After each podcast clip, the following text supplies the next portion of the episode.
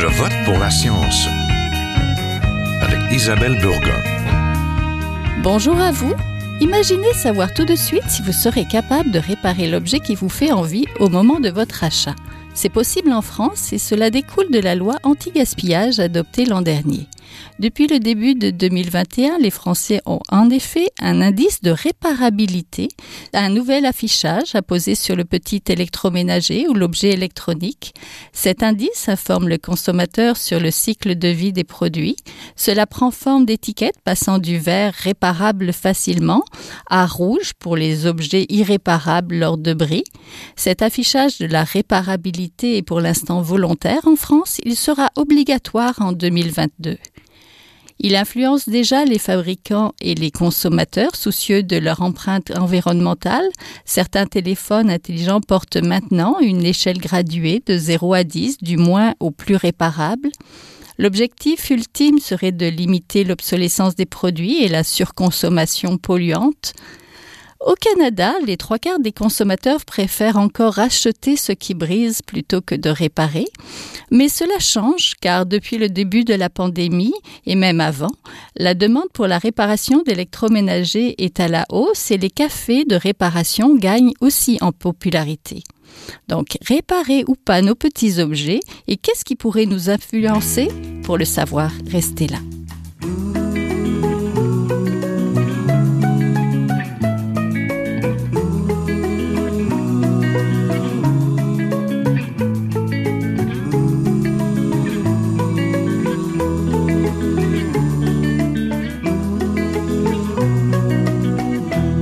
Le nouvel indice de réparabilité français est une bonne solution pour informer les consommateurs sur la durée de vie de leurs objets. Nous allons voir à Je vote pour la science si nous sommes prêts, nous aussi, à importer ce changement. Nous en parlons aujourd'hui avec Amélie Côté, spécialiste en gestion des matières résiduelles et cofondatrice de la coop Encita. Bonjour. Bonjour. On est en compagnie aussi d'Elisabeth Robineau, professeure au département de marketing de l'Université du Québec à Montréal, l'UCAM, et spécialiste en comportement du consommateur, membre aussi de l'Observatoire de la consommation responsable de l'ESG UCAM. Bonjour. Bonjour. La tendance du zéro déchet fait des petits depuis quelques années. Les solutions pour moins gaspiller et moins jeter sont peut-être nombreuses, en commençant par moins acheter. Il y a maintenant en France un indice de réparabilité. Est-ce qu'il pourrait s'importer chez nous? Peut-être euh, Madame Côté? Oui, en fait, euh, ce qui est depuis en, excusez-moi, en décembre 2019, on a eu une consultation publique de hum, l'Office de la protection du consommateur pour proposer des modifications à la loi sur la protection du consommateur. Donc, on est à ce stade-ci toujours en attente des résultats, mais les propositions législatives qui étaient, euh, qui étaient sur la table euh, intégraient certains volets comme euh, l'affichage de la durée minimale de fonctionnement de certains biens, la disponibilité des pièces de rechange, l'accès aux services de réparation et l'intégration de la notion d'obsolescence programmée dans la loi. Donc, on a euh, un, outil législatif qui nous permettrait d'intégrer euh, un, un, élément similaire à l'indice de réparabilité euh, pour le Québec. Madame professeur Robineau, est-ce qu'il pourrait s'importer cet indice-là? Je, partage le point de vue de Madame Côté. Effectivement, euh, ce dont on s'aperçoit, c'est que ça serait tout à fait possible. De plus, euh, ça a déjà commencé. On a notamment euh, les collègues de chez Protégez-vous qui ont proposé récemment des, des, études mettant en avant la réparabilité de certains petits électroménagers. Ils proposent justement de prendre en compte les pièces de rechange faciles à trouver et euh, si les, la, réparation, est réalisable. Voilà. Donc, vous voyez, ça commence déjà à se mettre en place. Euh, ils ont étudié les petits robots culinaires, les mélangeurs, les batteurs, les barbecues. Euh, d'autant plus que, euh, si vous voulez, nous quand même, euh, à l'Observatoire de la consommation, responsable que nous, dans lequel nous travaillons sur ces questions, on s'aperçoit que quand même, dans nos études, il y a une augmentation ben, du fait maison. il y a une augmentation de la tendance vers une consommation plus sobre et les individus ont, marquent une consommation engagée. Euh, alors, euh, ça traduirait tout à fait cette tendance vers euh, la possibilité d'offrir aux consommateurs des biens qu'ils puissent réparer eux-mêmes, comme c'est le cas là en France avec cet indice-là, permettre d'informer les individus sur ces questions-là.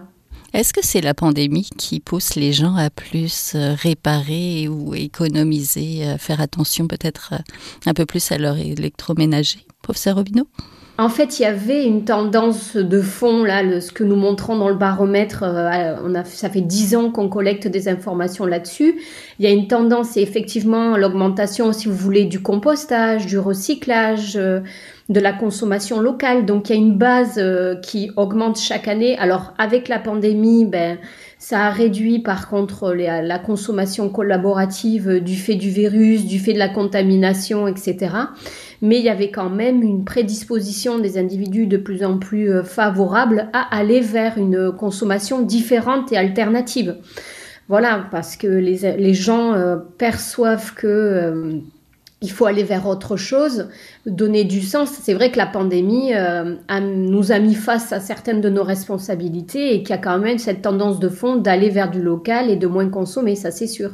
Oui, tout à fait. Un indice de réparabilité, c'est quoi exactement? C'est quoi les critères, Madame Côté ben, en fait, l'indice de réparabilité, ça se traduit par une note qui doit apparaître sur euh, les produits qui sont visés euh, par le ministère de la Transition écologique français. Ce sont cinq critères euh, qui sont déterminés. Donc, la disponibilité de la documentation au sujet de la réparation, la démontabilité de l'objet et l'accès à des outils, la disponibilité des pièces détachées et le prix des pièces détachées qui est un aspect très important pour que ce soit accessible également à la réparation. Donc, souvent, ce qu'on entend, ce dont on entend parler en lien avec la réparation, c'est que le, le coût est prohibitif et va donc euh, démotiver à avoir recours à la réparation en tant que telle.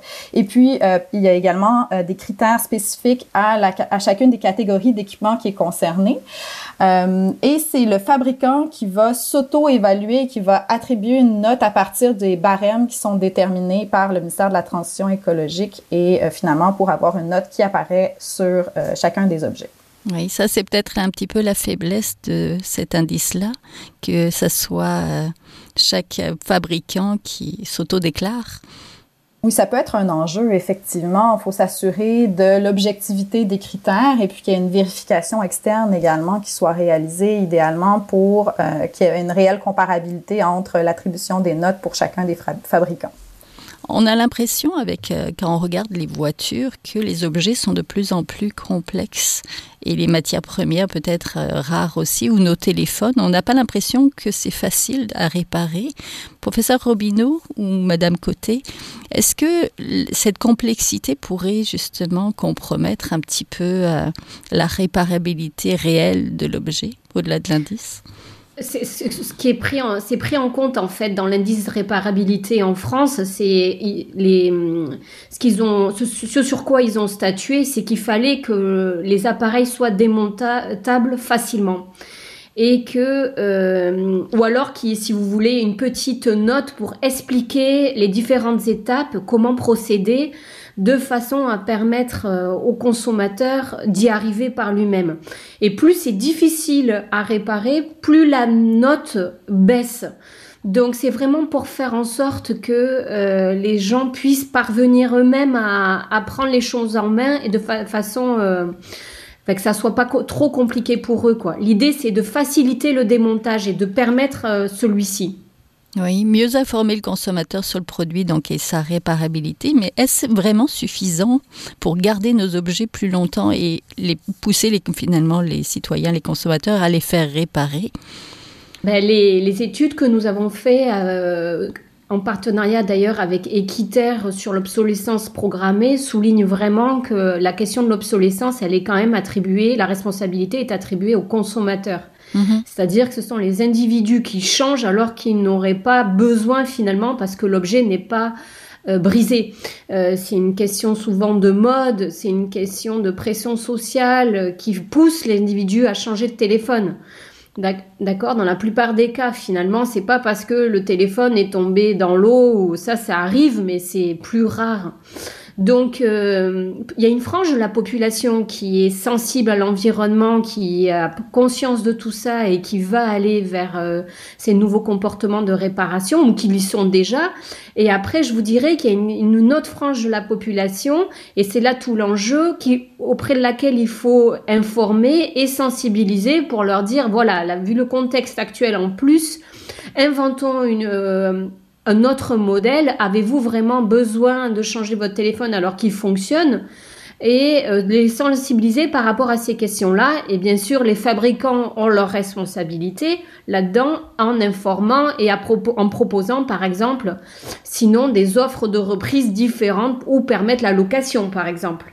Oui. Un tel indice peut-il pousser les fabricants à s'améliorer et entamer vraiment un virage vert, Madame Côté?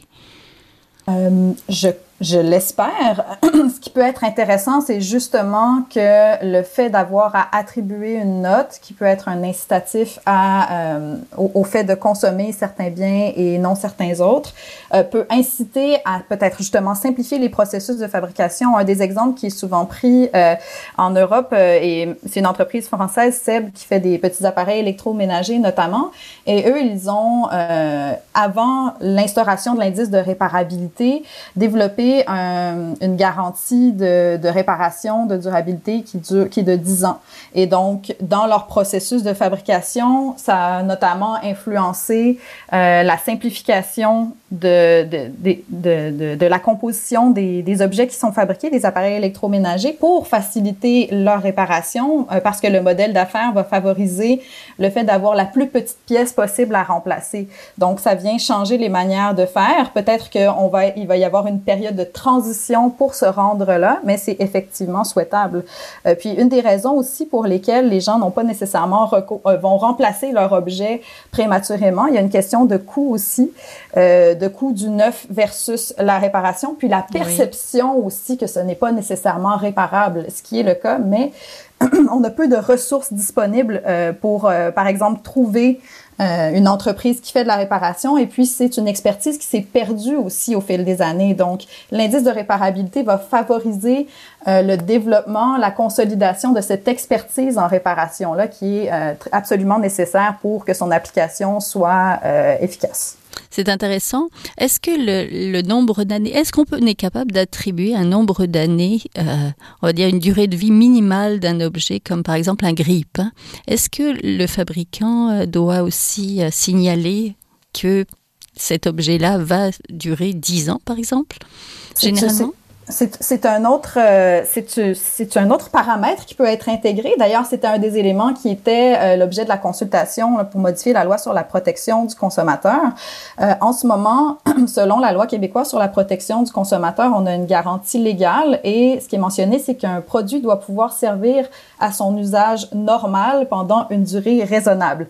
Mais la durée raisonnable n'est pas déterminée, effectivement. Et puis, comme les recours contre les fabricants sont aux petites créances, les jugements ne font pas jurisprudence. Donc, on ne peut pas comparer les différents jugements pour avoir une idée de la durée euh, minimale.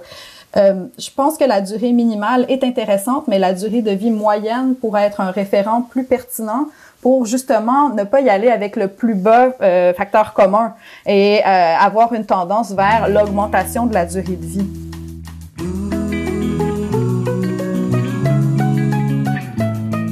Vous êtes toujours à Je vote pour la science, là où la science rencontre la politique, une émission produite par l'agence Science Presse. Vous pouvez visiter son site internet au sciencepresse.qc.ca. Professeur Robineau, est-ce que nos objets qui nous entourent aussi, nos petits électroménagers, ont tendance à s'abîmer plus vite, à s'obsolescer plus vite, si je peux dire ça? Euh, je ne suis pas spécialiste sur la durée de vie euh, technique euh, des objets. Pour autant, comme je vous disais, je pense que c'est une question de perception et de mode. autrefois, nos grands-parents utilisaient une machine à laver. ils avaient la même machine à laver, la même laveuse tout au long de leur vie. Aujourd'hui, on aurait tendance à les changer trois fois durant toute une vie d'un ménage. Euh, soit parce qu'on souhaite avoir quelque chose de plus performant. Alors ils avancent les, les arguments selon lesquels ben, ça va consommer moins d'énergie, mais pour autant il y a aussi une façon d'utiliser les objets qui vont faire que ça va durer aussi longtemps. Donc voilà, c'est une question aussi de, perf de perception et d'éducation. Euh, vous voyez, ma, Madame Côté évoquait euh, la question de, de Seb. Il y a aussi Ikea maintenant qui propose de récupérer les meubles. Euh, on voit une augmentation aussi des boutiques de seconde main euh, dans l'habillement. Euh, qui permettent d'avoir accès à des euh, à des vêtements aussi beaucoup. Ça se développe énormément euh, les vêtements de seconde main. Donc toute cette économie circulaire qui va se mettre en place pour, et va valoriser le marché de seconde main ça va se développe de plus en plus hein. oui. Professeur Robineau justement qu'est-ce que ça prend pour modifier nos comportements de consommation? C'est ce dont on s'aperçoit dans nos études, c'est que c'est sur, surtout l'information qui va permettre euh, de faire réfléchir les gens, de les amener à se poser des questions et à euh, c'est l'information qui fait tout en fait. L'éducation l'information dans les dans les écoles auprès de nos jeunes enfants on les on les, on les sensibilise de plus en plus aux questions environnementales et au développement durable donc c'est tout à fait au travers de l'éducation et l'information qu'on pourra faire euh, changer les choses. Si on arrive à faire ça, ça peut modifier la perception et alors les gens vont se dire effectivement, ai-je besoin euh, d'une euh, d'un 15e jean bleu alors que j'en ai déjà 14 de bleus différents, vous voyez ce que je veux dire? Oui, toutes les nuances de bleu finalement, c'est ça? C'est ça, est-ce que j'en ai vraiment besoin? Est-ce que je vais les mettre en bout de ligne ou est-ce que je mets toujours les mêmes? Parce que c'est souvent ça qui se passe. Quand je dis ça en cours, mes étudiants sourient, mais euh, je vois que ça fait mouche. Donc euh, effectivement, c'est un rapport à la consommation qu'il faut revoir et se poser vraiment les questions d'une consommation nécessaire. Oui, Amélie Côté, euh, parlez-nous un peu de la coop Incita que vous avez cofondée. Qui sont les membres d'Incita et quels sont les conseils que vous leur donnez justement pour favoriser le réemploi? Euh, la coopérative Incita, c'est une coopérative de travailleuses. Euh, donc, euh, on est dans, on offre des services conseils en lien avec la réduction à la source, le réemploi, le zéro déchet et la gestion des matières résiduelles plus spécifiquement. Donc, les membres sont des membres travailleuses. nous sommes quatre membres, une membre auxiliaire donc qui est en processus de devenir membre et une employée également qui nous appuie dans la réalisation des différents projets. On accompagne des entreprises, des établissements euh, scolaires, euh, des municipalités également dans euh, la formulation de plans de gestion des matières résiduelles, de plans d'action environnementaux également. puis, on a tout un volet qui est un service d'animation, conférences, ateliers, formation. Et puis, je pense que c'est là où c'est vraiment important, Madame le, le mentionnait, il faut sensibiliser sur les alternatives et bien comprendre les impacts pour sentir aussi qu'on a un pouvoir d'action et euh, que effectivement nos décisions quotidiennes peuvent avoir une incidence sur euh, la surutilisation des ressources naturelles. Donc des fois on est un peu déconnecté de l'impact de notre consommation. Euh, et, c'est là où le, toute, la, toute la sensibilisation, toutes les conférences, formations ont du sens euh, pour, euh, pour ouvrir les yeux. Puis on, on, voit souvent, comme à chaque année par exemple, on entend parler de la date du jour de, du dépassement, qui est la date à laquelle l'humanité a consommé euh, toutes les ressources naturelles que la Terre peut produire en un an, euh, donc qui, qui est devancée de plus en plus. Donc on, on est conscient et consciente des impacts environnementaux de notre consommation, mais ça peut nous sembler très gros. Donc de traduire euh, la, la, situation en action potentielle euh, citoyennes qui peuvent euh, permettre de réduire cette pression à la, à la surconsommation. Oui, acheter, c'est voter. Est-ce que les jeunes générations sont plus enclines à réparer? Professeur Robineau, vous savez. Il, il, il, semblerait que oui, et euh, je, je, rejoindrai les propos de Madame Côté dans le sens où, si vous voulez, la pandémie a ça de positif, si on peut lui trouver un côté positif, c'est que ça a mis euh, face euh, la question face euh, aux individus, d'accord? Ils ont dû, là, ça nous a été quelque chose qui nous a été imposé, subi. Donc, euh, il y a quand même une prise de conscience qui a été violente. Dans le sens où les gens euh, n'ont pas pu, euh, comme d'habitude, euh, faire l'autruche. Oui, ni magasiner d'ailleurs. C'est ça. Et donc ça, ça a eu ça le côté positif, c'est que ça a fait prendre un peu de recul par rapport à toutes ces questions. Euh, bloqués à la maison, les gens, euh, bon, nous on a eu de la chance, on pouvait sortir, mais euh, en Europe, en mois de mars l'année dernière, ils étaient tous bloqués chez eux. Donc il y a eu quand même enfermé, il y a eu quand même, ça a été très violent. Et là, le rapport à l'environnement semblerait avoir changé. C'est-à-dire que les gens se sont dit comment on a fait pour en arriver là et comment quelque chose nous a été imposé, quelque chose aussi violent a été imposé. C'est dû à un changement environnemental. Après, c'est complexe, on va pas rentrer là-dedans, mais tout ça pour dire que euh, il semblerait que quand même la pandémie ait éveillé une sensibilité environnementale chez certains individus qui ne se posaient pas du tout la question auparavant du fait de l'avoir vécu, quoi. Oui, j'aimerais quand même. Est-ce que ça va durer? Ben, on ne sait pas parce qu'il y a quand même eu un changement d'habitude, du fait que ça dure dans le temps euh, avec les, plus, les confinements, etc., on peut se dire que quand même les, les, les nouveaux comportements qui ont été adoptés du faire soi-même et de réparer les objets, parce qu'on peut pas en racheter d'autres, eh ben, il semblerait que quand même ça puisse euh, perdurer dans le temps. Donc c'est assez positif. Oui, j'aimerais m'attarder un petit peu avec vous deux sur les raisons qui poussent les gens à réparer plus. On, vient d'évoquer l'écologie. Il y a peut-être aussi l'économie. Euh, ne pas racheter un objet, c'est économiser l'objet finalement.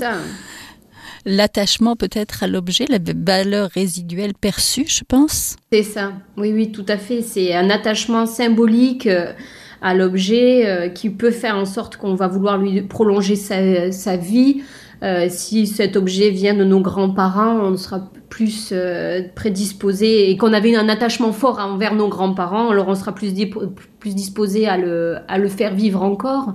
Donc il y a des raisons bien entendu économiques, il y a le fait de vouloir diminuer les déchets aussi. Et euh, il y a une évolution des valeurs de vouloir effectivement transmettre aussi des objets aux futures générations aussi. Oui, il y a une certaine fierté aussi, je, je, je, dirais, à, à, pouvoir euh, réparer ces objets. Donc, je pense que le confinement a peut-être mis en, en lumière le fait qu'on a la, on, avait du temps disponible, on avait les ressources euh, en ligne parce qu'évidemment, euh, Internet regorge de, de, solutions, de tutoriels pour faire de la réparation soi-même. Et quand on commence et puis qu'on réussit à réparer un objet, c'est super, c'est super valorisant, c'est agréable aussi. Il est dans notre quotidien, donc on, on lui donne davantage de valeur et on va peut-être avoir euh, plus tendance à vouloir encore prolonger sa durée de vie. Et puis c'est peut-être un comportement qui va se répercuter sur euh, sur d'autres objets dans le quotidien également. Donc c'est c'est une super belle activité. Moi, pour avoir réparé mon grille-pain, je peux vous dire qu'après, je ne le regarde plus de la même manière. Donc c'est sûr. L'internet dans tout ça, parce que euh, quand on est sur internet, on peut justement commander tout ce qu'on veut finalement sur Amazon, même si on est bloqué chez nous mais on peut apprendre aussi beaucoup à réparer. Donc, est-ce que ça peut être un facilitateur de la réparation? Tout à fait, on trouve énormément de fiches euh, qui expliquent aux, consommateurs comment procéder, euh, des tutoriels sur YouTube. D'ailleurs, on remercie tous ces gens qui prennent le temps de créer ces, contenus qui sont très euh, pédagogiques. Euh, donc, ça facilite effectivement, ça donne confiance aux gens et ça leur a permis de, de franchir un cap qu'ils n'auraient pas, n'auraient pas franchi autrement. Oui. Moi, j'aurais trois ressources d'ailleurs à, recommander euh, pour les personnes qui sont intéressées à la réparation. Il y a un site qui s'appelle commentréparer.com qui a été co-développé avec euh, l'association française Halte à l'obsolescence programmée qui euh, présente des informations sur la réparation. Également pour les téléphones et les appareils électroniques, il y a le site ifixit.com, I-F-I-X-I-T euh, .com ou .org, je ne suis plus certaine.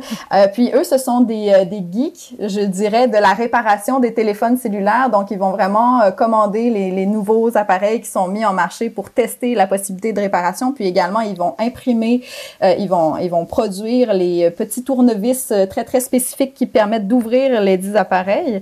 Donc, c'est vraiment une, une mine d'or d'informations. Puis également, au moment du, de la sélection de l'appareil qu'on achète, c'est intéressant de savoir s'il est effectivement réparable. Et puis, il y a toute une communauté aussi sur Facebook euh, québécoise qui, euh, qui est dans le groupe Tout ce qui se répare.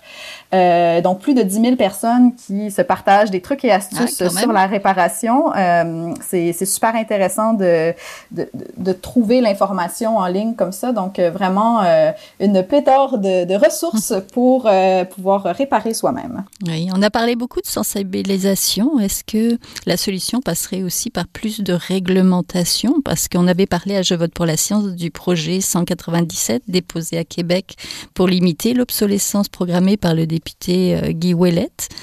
Euh, L'Office de protection du consommateur, vous l'avez rappelé tout à l'heure, devait tenir une consultation, puis euh, la loi de la protection du consommateur prévoit déjà certaines dispositions sur l'usage normal d'un bien, mais qu'est-ce qui pourrait être les changements qui bénéficieraient aux consommateurs dans la loi, du côté de la réglementation? Madame Côté Je pense que c'est vraiment euh, la mise à jour de la loi sur la protection du consommateur pour tenir compte de ces enjeux euh, actuels. Donc, la loi euh, bénéficierait effectivement d'une actualisation. La, la consultation s'est terminée en janvier 2000, euh, 2020. Donc, euh, maintenant, on, on est vraiment en attente de, de la suite. Euh, normalement, ça va impliquer une commission parlementaire pour euh, la modification législative euh, du côté du ministère de la Justice du Québec. Euh, et pour moi, toutes les solutions qui sont proposées, qui ont été proposées par euh, l'Office de la protection du consommateur, donc afficher la durée minimale que je, ben, pour laquelle je favoriserais une durée moyenne de fonctionnement des biens, euh, s'assurer d'avoir vraiment la disponibilité des pièces de rechange, euh, de, clarifier aussi la garantie légale pour qu'elle pour avoir des balises sur la durée de vie des objets et non euh, d'avoir à refaire euh, tout le processus auprès des petites créances. Euh, donc, euh, tous tous les éléments qui sont proposés, qui ont été proposés pour moi, sont partie de solutions. Puis effectivement, ça prend aussi des changements légaux, ça prend des contraintes pour les fabricants. Je ne crois pas beaucoup à l'autorégulation dans ce contexte-là parce qu'on voit où ça nous a mené à la production d'appareils qui sont euh, moins durables qu'ils ne l'étaient il y a 50 ans. Donc, il faut qu'on inverse cette tendance-là. Et puis, la loi est un levier super intéressant pour y arriver. Oui, professeur Robineau, est-ce que vous êtes d'accord Oui, avec ça? Oui, bien entendu, je pense que c'est l'un va avec l'autre. On peut pas demander aux consommateurs de faire des efforts si euh, les fabricants n'en font pas. Donc c'est un cercle vi- virtueux à mettre euh, en place, vertueux et de façon à ce que tout le monde prenne ses responsabilités. Sinon, ça ne peut pas fonctionner. Oui, avoir une dent, euh, aussi une loi avec des dents. oui. Tout à fait. Ben, merci beaucoup. On était en compagnie donc d'Elisabeth Robineau, professeure au département de marketing de l'Université du Québec à Montréal, spécialiste en comportement du consommateur et membre de l'Observatoire de la consommation responsable donc de l'UCAM, et d'Amélie Côté, spécialiste en gestion des matières résiduelles et cofondatrice de la coop Incita. Merci. Merci à vous. Merci. Voilà, c'est tout pour cette semaine. À la régie Daniel Fortin, à la recherche Aurélie Lagueux-Beloin, à la réalisation et au micro Isabelle Burguin. Je vote pour la science est une production de l'agence Science Presse avec Radio VM. Écoutez-nous, nous avons des rediffusions. Vous pouvez aussi le faire en podcast sur le site de l'agence Science Presse. J'espère que vous avez aimé cette émission. Alors si oui, partagez-la. Merci, bonne semaine, portez-vous bien. Est un chercheur typique.